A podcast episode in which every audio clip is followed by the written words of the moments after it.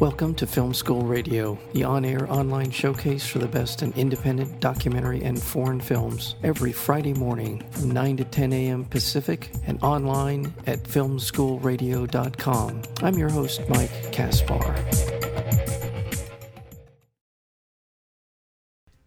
30 years after Koyaanisqatsi, Godfrey Reggio, with the support of Philip Glass and Jon Kane, once again leapfrog over earthbound filmmakers and create another stunning, wordless portrait of modern life. Presented by Steven Soderbergh in black and white and digital 4K projection, Visitors reveals the humanity humanity's trance-like relationship with technology, which when commandeered by extreme emotional states produces a massive effects far beyond the human species.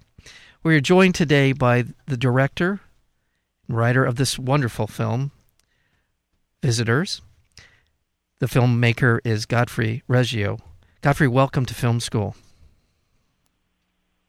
Thank you. Thank you, Mike. I'm pleasure to be here with you and your audience. Well, thank you for being here as well. This is um, such a, um, a, I'll say jarring, and a, that's not maybe not the right exact word, but certainly uh, a film in which you are given the opportunity to re-examine just some very basic premises that you have about seeing the world and the world around you and the relationship to that world. Tell me a little bit about the genesis of this, the idea behind visitors. Well, I had, um, you know, made these other films, Koyaanisqatsi, Powaqqatsi, Naqoyqatsi, yeah. Anima Mundi, Evidence. Um, those films generally, um, especially the Qatsi films, dealt with, um, as it were, us being on speed in rush hour, outrunning the future. Um, they had many cuts in them. Um, I wanted to do a film that was based in stillness, in uh, quietness, in slowness, um, kind of otherworldliness, and because the stiller a person becomes, the more heightened their senses may become. Now, having said that, um, this film is not a mass man film. Meaning by that, it's not a, it's not accessible to everyone. If it would be, then I wouldn't have made the film I made. Mm-hmm. Um, it's it's a film that will be demanding of the audience. Um, in nine out of eight films that you'll see, they're theatrical films. They're based out of literature, meaning screenplay is the first and most important thing. From that, characterization, plot takes place. All of that is ripped out of this film. Uh, this is more of a speechless narrative. It has to do with, in other words, it's not to entertain you. It hasn't. It's not to do with logic or linear story it's not a story to be told as much as a story to behold. Its its intention is to affect the audience, uh, if I may be so bold, to inflict the audience, which I think is what art is about. Yeah. And um, it, um, it its form is autodidactic, and let me say what I mean by that. The subject of this film, as um, weird as this might sound to the audience, is you watching the film. So uh, the audience becomes at once the storyteller, the character, and the plot of the film. Mm-hmm. Um, this is to evoke within all of us, as it were, the aesthetic triplets that reside within us of sensation, emotion, and perception. Now, as I'm sure your audience knows, we all see a different picture. So after the, uh, let's say, some of the people leave the theater because, you know, we have an expectation of cinema. We go to cinema to be told a story. Um, once the audience, it's like, if I can use a metaphor, it's like going to a hamburger stand. If you get that beautiful bun and all the dressing, but the beef is not there, then one could be severely disappointed. Mm-hmm. So, in this sense, uh, the beef is not there. It's different form completely. Uh, so I suggest if anyone wishes to see visitors, that they leave their expectations, as it were, at the door. If you're looking for meaning, you could miss the entire event of the film. Yeah. Um, it's more like the posture I would suggest for anyone seeing this film is more like a visitor, like a um, traveler, if I may say, someone that goes on a beautiful trip, either walking by the ocean or walking in the redwoods or wherever, or in a train or in an automobile, even, and uh, just taking in the sights. Um, let them speak to you because it's an extra mental activity. It's not aimed at the head as much as at your solar plexus. Yeah. And in this film, um, it's all black and white um, and infrared it takes on another worldly worldly quality, and it will be a real. Um, it could be even provocative to some people, um, nonsensical to others, but for those that are willing to leave their familiar, as it were, to stop making sense, to go and let, as it were, the piece speak to you as you uh, gaze back at it. It's like a reciprocal gaze. Not only do you look at the screen, but the screen is indeed looking at you. Yeah, and I, I, I, I think I did not do an, an, adequate job of setting up. Just uh, to frame what you just said, it's, it's comprised of it's seventy four shots, and it's almost all of them are of people in or yeah and people and you're they're looking back at you one of one of the expectations and I see a lot of films I know you do as well to go in and sit into a sit down in a theater there's there's an almost a mindset that okay, entertain me. I want you to tell me how I'm going. You know, as a, I'm expe- expecting the filmmaker to tell me how to react, or at least prompt me into a reaction to the material on screen. And that's not the case here. Right. You, well, you have to is, surrender to this film. And and you said it very well. Um, this is not going to tell you anything. It's right. going to be up to you. It's more to provoke a speechless narrative within yourself. Right. So it's um, in that sense, it's going to be difficult because we're all creatures of habituation. Um, when we go to the movies, we expect to be entertained. Um, you know, one of the rules of cinema. Of course, it's broken frequently, but generally the rule is you never have the actors looking directly into the lens of the camera because that would break the voyeuristic relationship that the audience has to the screen. They could be looking at everything from intimacy to murder to violence to whatever. Um, here, um, all of the people that are in the film as it were, the two and a half primates that are in the film, the gorilla, the humans, and the cyborgs, are all face to face with the audience. Yeah. And that can be at once um, confrontational, provocative. It depends on the person. There's a beautiful Latin phrase that says, quid quid recipitur. One receives according to their vessel, their form. We all have a different vessel and uh, we all would receive this differently. And as I said just a while ago, we all see a different picture, obviously. If you go to an art museum and you're looking at a painting and everyone has the same impression of it, the same point of view, uh, the same message, then it would be like Coca Cola advertising or propaganda. The beauty of art is that it has no intrinsic meaning the meaning is in the eye of the beholder. Now, having said that, what we give up in specificity of a precise meaning, uh, hopefully we stimulate to a meaning for each person. Um, and that's what art can do. It can affect us in that way.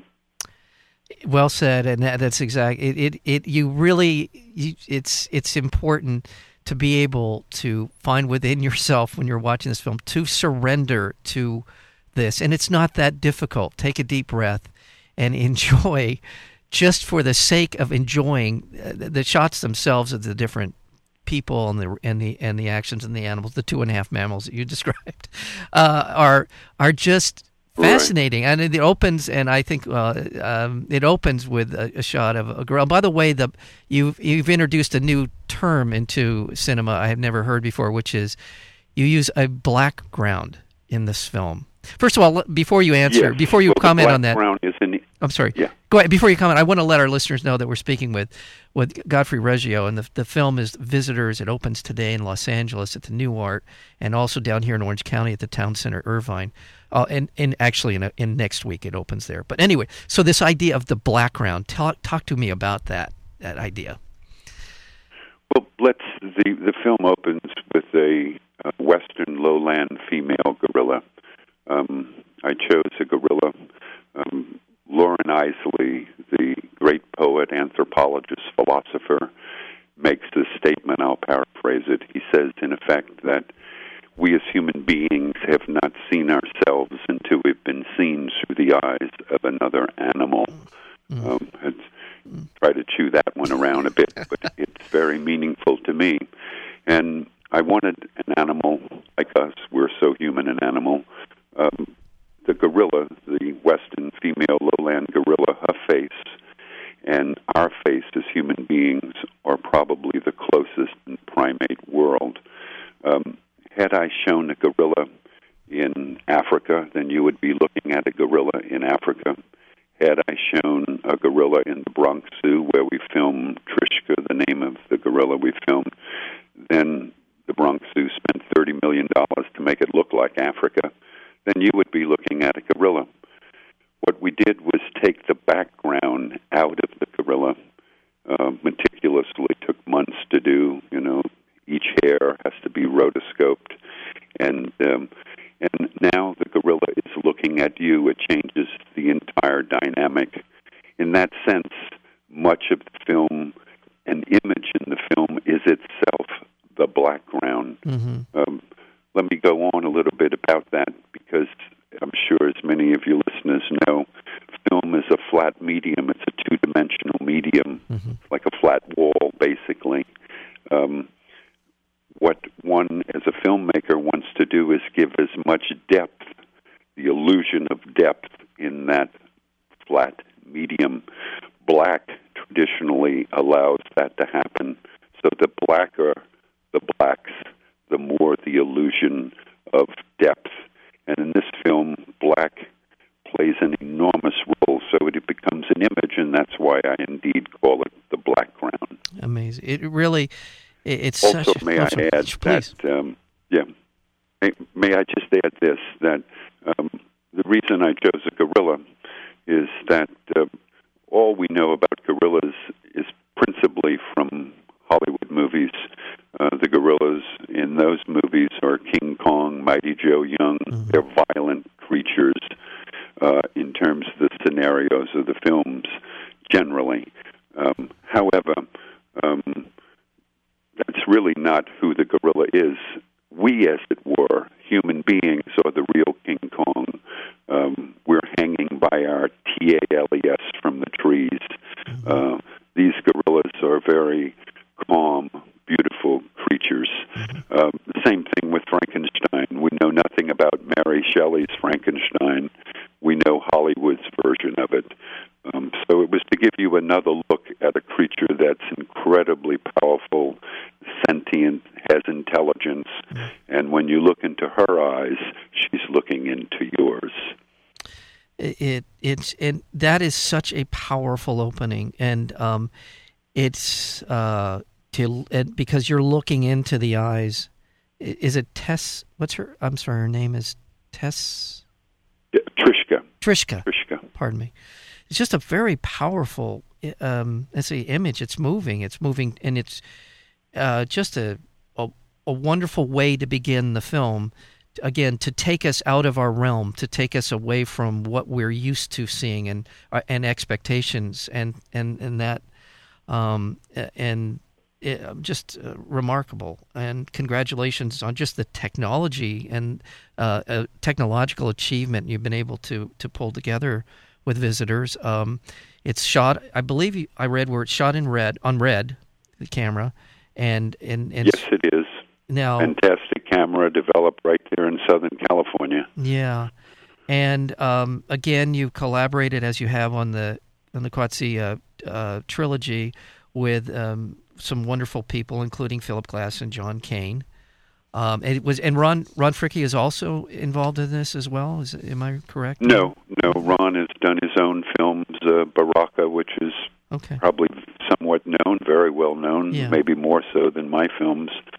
Uh, Ron and I worked together on Koyaanisqatsi, but he's pursued his own beautiful career. He did uh, the latest film I think he did is called Samsara. Okay. Oh, of course, of course.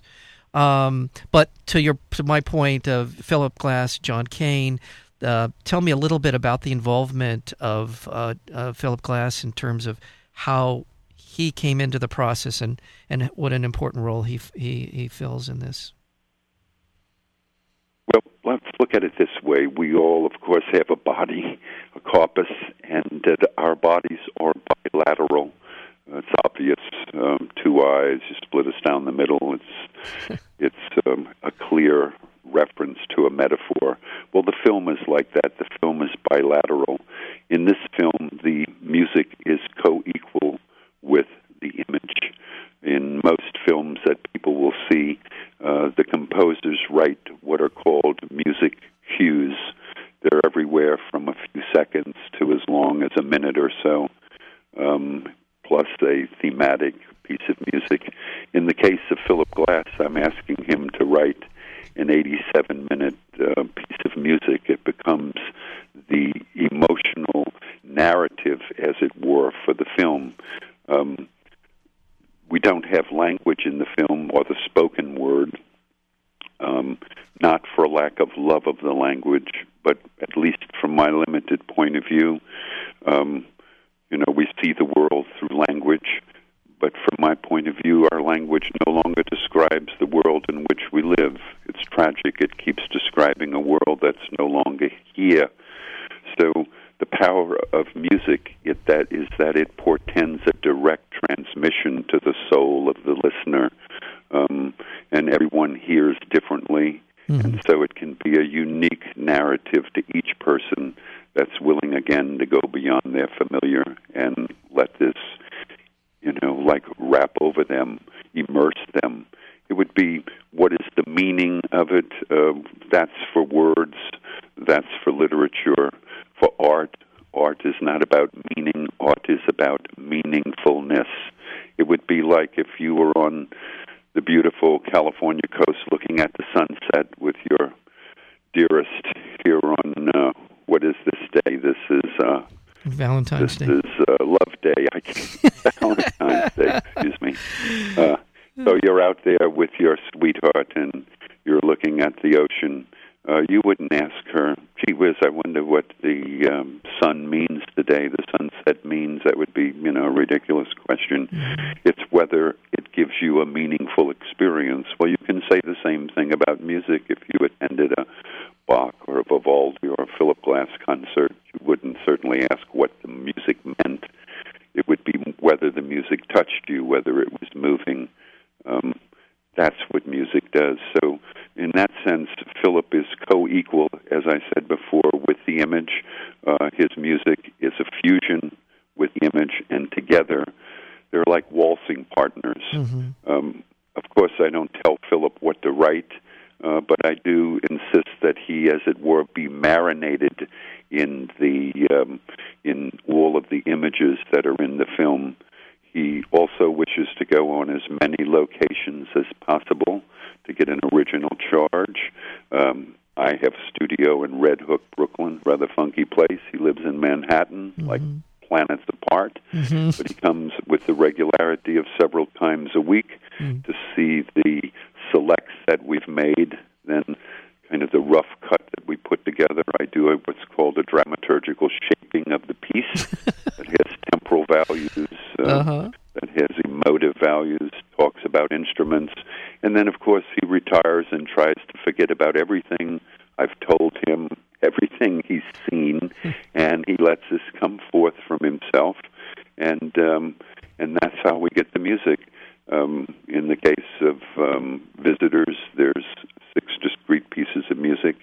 Um, he doesn't start at at uh, part one and go uh, consecutively through wherever he's moved. That's what he starts with, and then it becomes a hand in glove operation. Literally, the composer is integrated into the entire scope of the film. And in the case of Philip Glass, this film has taken me 10 years to do. I'm sorry to say that mm. to your audience, but it, it's um, a long time. Well, when I go to New York, I usually sleep on Philip's floor in mm. the kitchen. Mm-hmm. Um, he's the person that lets me talk to him ad nauseum. so he's been on the ride literally for ten years. This is extraordinary when you work with a composer. And and I, you know, in, as for Jon, oh yes, Jon, yes, Jon Kane, editor. No, go ahead. Yeah. No, I was going to say, and Jon Kane, yeah. Um, I was going to say that um, you know I'm I'm like a blind person that has to work through other people's eyes, a deaf person working through other people's ears, like Philip. Well, Jon is the person I work with uh, for uh, for the image. It's a collaborative form. Um, for example, hope you don't misunderstand this. When I talk to the DP, she doesn't respond to me. She responds to Jon, who has all the nomenclature, mm. who has all of the background, uh, knows all about technique. I only know about what I feel and what I want. Mm. So Jon is is the person that helps train. He understands what I'm feeling. Um, I've worked with him now on two films, and um, I feel like in collaboration with Jon and the other great people in my studio that they allow me, as it were, to uh, midwife. They're like midwives helping me to give birth to that which um, I can't see but can only feel. Well, it's uh, I, I I described this trying to. I was uh, describing your film Visitors to uh, a friend, and I and I hope help me out if, if this isn't is a bad way of framing the film. I said it's to me it was like a Jungian walk through a very intriguing gallery, and I because there is to me that there there's a, there feels like a, a, a there's a collective unconscious that that you're tapping into with this film and and these images. Mm-hmm. Is, is that a fair way? Well, you know, let me say this it's certainly fair because um, whatever I and my colleagues put into this, it's not our intention in the beginning. It's what it ends up with. Yeah, uh, yeah. If art is not stillborn, if it has a life of its own, which I hope it does, then it it says much more than any of us that worked on it tried to put into it. That's the power of art. It has a voice of its own. I look at the films that I do as children yeah. Many of your listeners yeah. have children. While they come from you, they have a life of their own, um, and um, and it's way beyond anything that you could do. That's why they're individuals. So yeah. um, this this child visitors is um, um, let's say a a, um, a very still and quiet child, yes, unlike Koyaanisqatsi, which is on steroids. Yes. Um, and so each has its own life, and each can speak to the person that watches it in the way that that is, uh, you know, that the person is capable of receiving.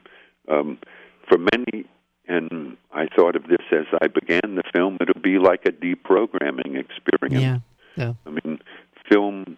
It's about two things. It's about time and memory, yeah. and um, these kinds of films in black and white very long shots, and on an average of 70 seconds a shot. The industry averages anywhere from three to six seconds a cut.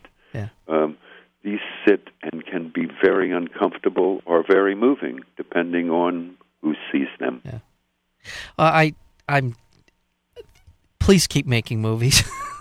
I, I, just such a pleasure to talk with someone who, yes, with someone who who is uh, an artist and in in all of the uh, the ways that are meaningful um, that challenge us allow us as i said at the beginning of this interview allow us an opportunity if we choose to take it to look in and and and really have this unique experience. Like you said as you described the sunset as you described music these are music isn't beautiful music is is allowing you to fill in the spaces, and this film uh, as well, uh, Visitors does that. Um, I'm just so so thrilled and honored that you you found you allowed me to come into your life and talk to you about this, and uh, I just so much have been a fan of all of your work. So it's it's just a pleasure to be oh, able well, to. Thank you very much. Um, now, are you in town? And, and you, I, I, should say yes. this. You know, when you say me, when, with the work I do, I means we. It's a collaborative yes, form. Yes, so yes. I, I take that for all the people that have worked on it. Thank as you. as you should, and I and I agree, and and uh, you know the opportunities to, as you've said and uh, read, you know, uh, you surround yourself with smart people who know uh, a lot about a lot of things, and and it, that's the thing that permeates they know work. a lot more than I do. Yeah, and and I Right. wish we had another hour to talk about your background. My God, you just have just such an interesting life, and um, uh, thank you. Are you in town um, for uh, the screenings tonight? Uh, No, you know, I was to be and I was to introduce the films in California, but Yeah. um, um, there was a big snowstorm in New York. Oh, that's and, right, Uh, that's been right. traveling, so I was here That's on right. Thursday. I couldn't get out, Yeah. and Friday it's a beautiful day, but there's no more planes to take, Yeah. so I'm going to miss that. And uh, and um, Well, um, Elvis Mitchell will be uh, introducing the film Oh. tonight at the Nuart. Very good. He'll be introducing the Nuart. It's it's I'm to, tonight Yeah. at the Nuart. I saw you at the. Uh, I didn't get a chance to, to to shake your hand or say anything to you, but I saw you at the Bing uh, last week uh, with Elvis and. Oh, uh, okay. Yes. Well, yeah. Elvis will be do a very good job. Oh, job. yeah, he's great. He's great. Well, uh, Godfrey Reggio, uh, the, the film is Visitors. Uh, and thank you so much for being on Film School. Don't take 10 years to make another film. I want you to come back and talk about it. We can talk at length. Well, I don't have ten more years. There's a revolving door here, Okay. so Well- I hope to be doing something sooner than later. very, very good. Godfrey uh, Reggio, thank you so much for being here on Film School. Okay. Thank you, Michael. Bye-bye now. Bye-bye. You've been listening to Film School Radio, the on air online showcase for the best in independent documentary and foreign films. You can find out more about the program at filmschoolradio.com. I'm your host, Mike Kaspar. Thank you for tuning in, and we'll see you next week with another edition of Film School Radio.